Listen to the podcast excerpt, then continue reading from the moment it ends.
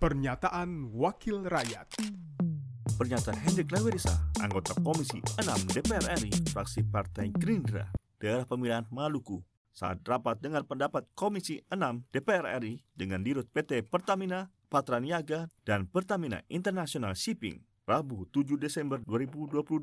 meminta untuk menerapkan berlakunya kebijakan BBM satu harga. Tapi saya dapat laporan dari daerah itu sampai sekarang itu belum direspon, Pak. Memang ini bukan bukan domain Bapak yang harus Bapak menjadi concern Bapak. Ini ini domain pemerintah, domain Kementerian SDM. Tapi saya juga prihatin sebagai wakil Maluku karena Indonesia ini Pak jangan dilihat hanya dari sisi Jawa atau Sumatera atau Sulawesi dan Kalimantan saja.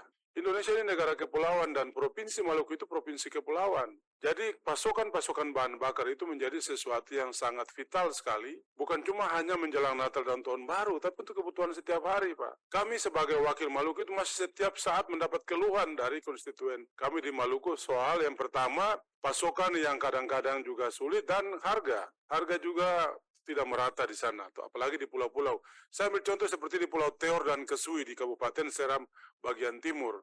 Itu sulit sekali itu, Pak. Padahal jumlah penduduknya lumayan banyak di situ. Ada belasan ribu manusia hidup di dua pulau itu, tapi kebutuhan bahan bakar minyak dan gas sangat sulit diperoleh di situ. Pernyataan Hendrik Lawerisa, anggota Komisi 6 DPR RI, fraksi Partai Gerindra, daerah pemilihan Maluku, produksi TV dan radio Parlemen Biro Pemerintahan Parlemen Sekjen DPR RI. Pernyataan Wakil Rakyat